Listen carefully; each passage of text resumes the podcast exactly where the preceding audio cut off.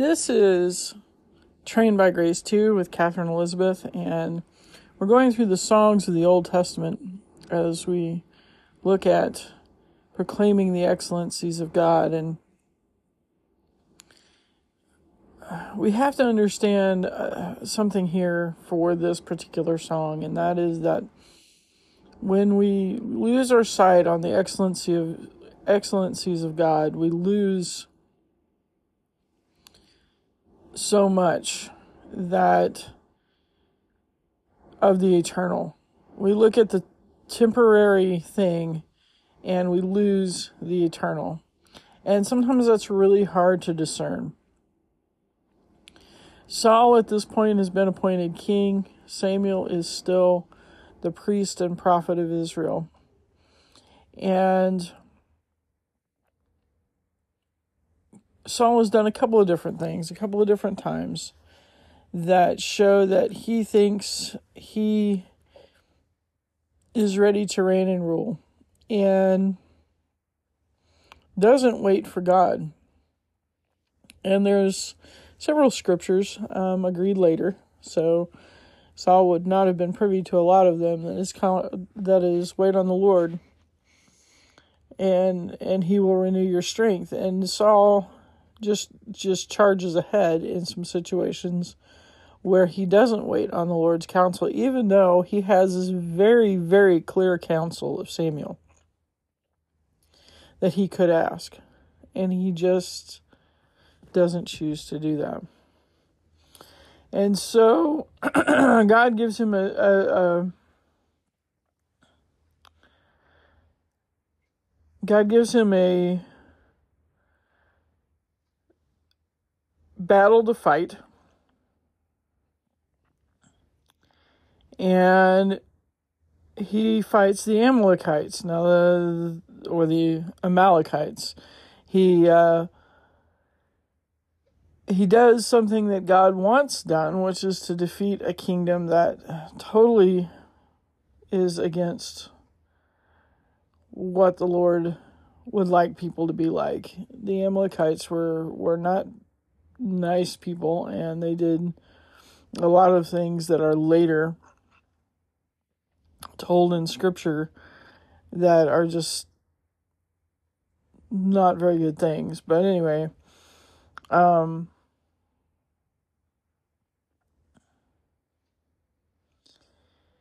but he doesn't complete the mission.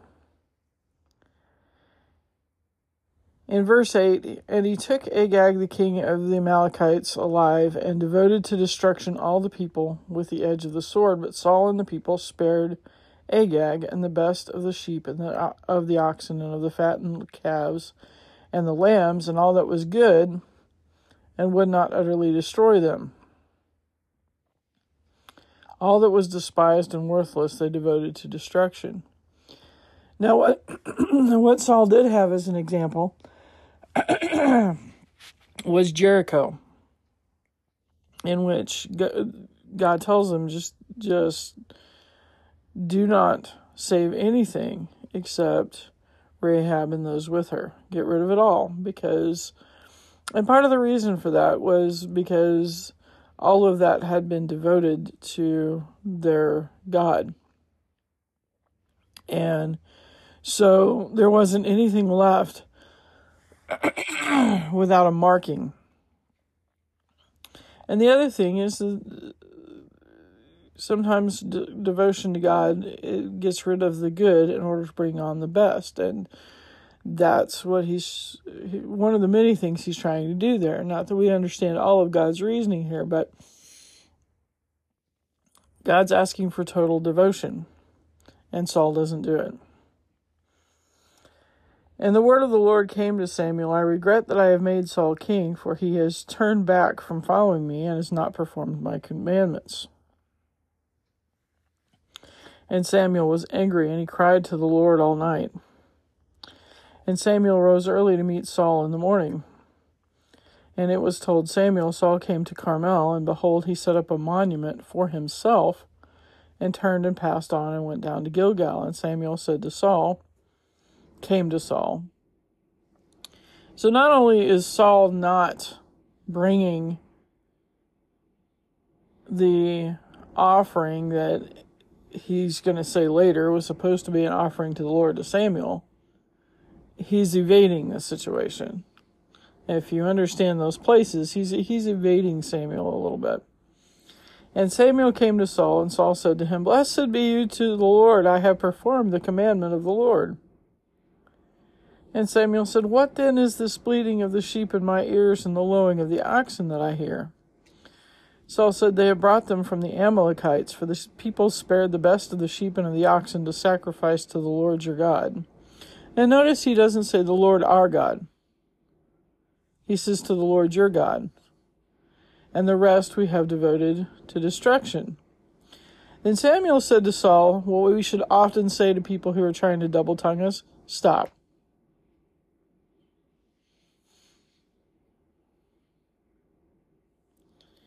I will tell you what the Lord said to me this night. And he said to him, Speak. And Samuel said, Though you are little in your own eyes, are you not the head of the tribes of Israel? The Lord anointed you king over Israel. And the Lord sent you on a mission and said, Go, devote to destruction the sinners, the Amalekites, and fight against them until they are consumed. Why then did you not obey the voice of the Lord? Why did you pounce on the spoil? And do what was evil in the sight of the Lord. And Saul said to Samuel, I have obeyed the voice of the Lord. I have gone on the mission on which the Lord sent me. I have brought Agag, the king of Amalek, and I have devoted the Amalekites to destruction. But the people took of the spoil sheep and oxen, the best of the things devoted to destruction, to sacrifice to the Lord your God in Gilgal. So he's saying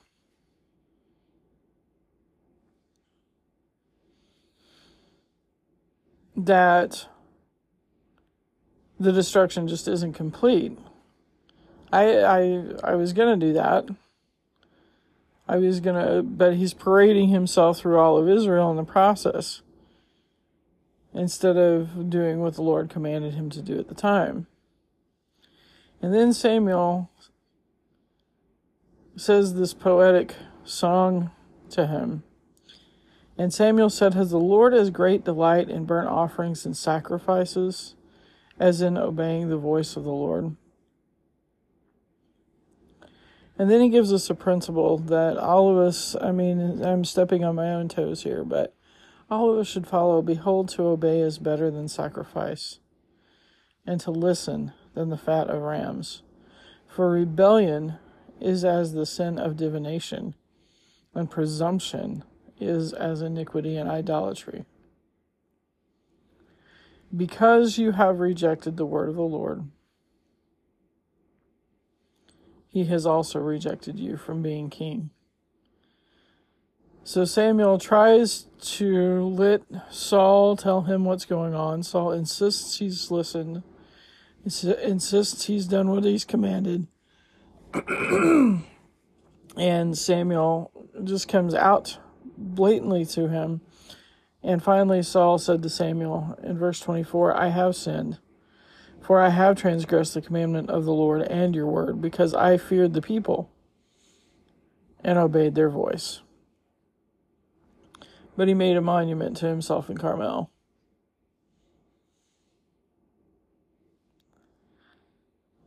Let's be honest. Let's let's do ourselves a favor. We're not doing God necessarily a favor by doing this, but let's do ourselves a favor. When we hear that we've messed it up, and you know we're human, we're going to mess it up. But when we hear that we've messed it up, let's be honest. Let's be honest with God. He knows. He knows the intentions of the heart. He knows what is going on. He knows that if Saul continues as a successful king, that he's not going to proclaim the excellencies of the Lord. He's not.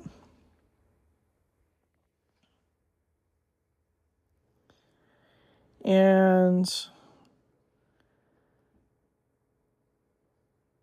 he knows that this is not the king that Samuel's mother prayed about. This is not the king of kings of a, of the kingly line that was going to be that Jesus was going to be born into to be our Savior.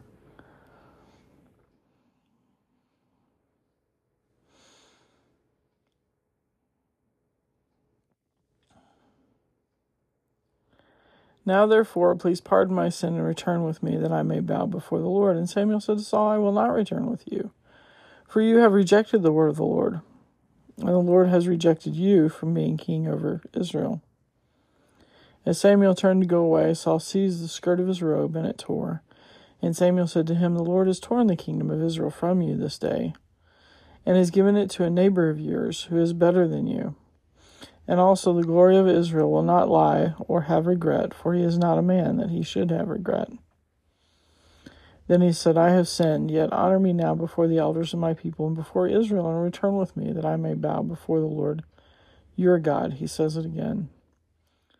And Samuel turned back after Saul, and Saul bowed before the Lord. And then Samuel goes on to he goes on to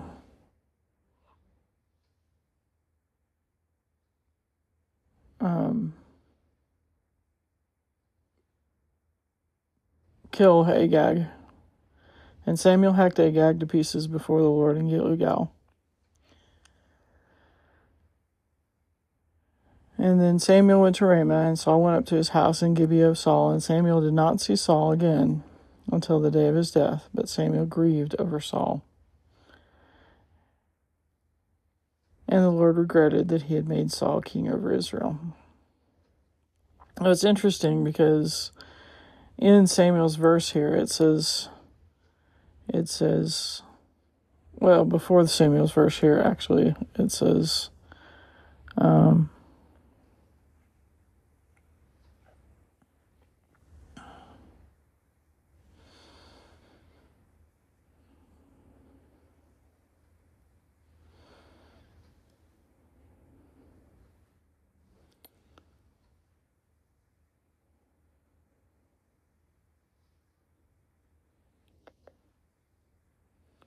Sorry, I lost it. There we go.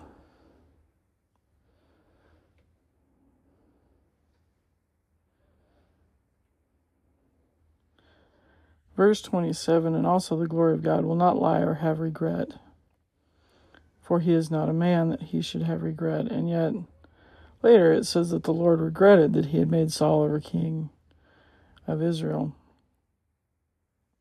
And those two things are hard to reconcile. Um, but the glory of Israel um, had to stick with what he ruled. And he didn't regret that. He didn't regret getting rid of the group that was so stoked in sin that they would they would not have turned. God actually had had had the Israelites in bondage in Egypt for 400 years for a reason, and that was that the people of Canaan who had known Abraham could do one of two things, and they had chosen um, to follow gods that that were not God's. And God knew that. He didn't regret the decision to bring Israel up and give them victory. But in that process, sometimes God makes a temporary choice um, and lets us like Saul, choose to follow him or not. And it's up to us to follow him. God gives us so much mercy and he gives us so much grace. And when we don't follow him, it's it's to our destruction not to change not to change his plan he won't change his plan it's to our destruction. And so it causes other people when we when we go astray it causes other people to be led astray. And in this case king saul led a lot of people astray. Um, there was bitterness that lasted for a long time and even even came out later when the kingdoms divided um, there was still this bitterness because of because of Saul's lack of following God as God. So let us pray. Lord, Father God, obedience requires that we understand that things are all yours. Sacrifice is just a part of giving back to you what is yours. But if we don't obey and then we sacrifice, we're not understanding that all of it was yours to begin with.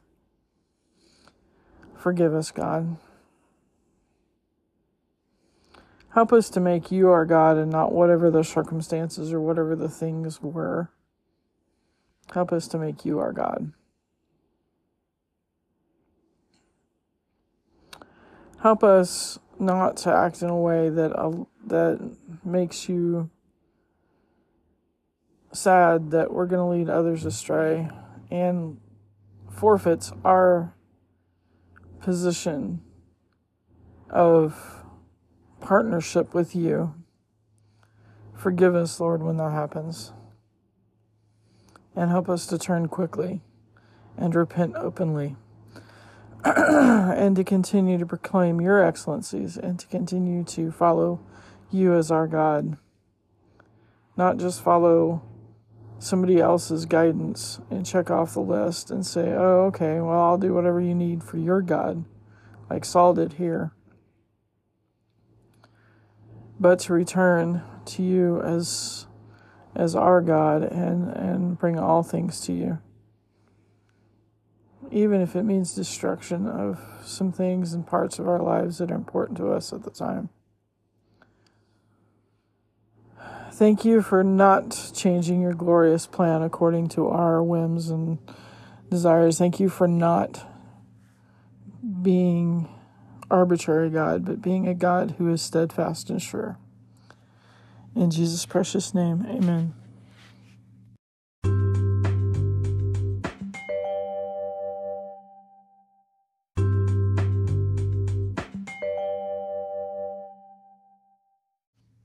Hi, this is Trained by Grace 2 with Katherine Elizabeth. And if you would like to be part of this podcast, or you need some resources, or you would like some prayer, please email me, trainedbygrace2 at gmail.com. And remember, you are one of His excellencies. God bless you today.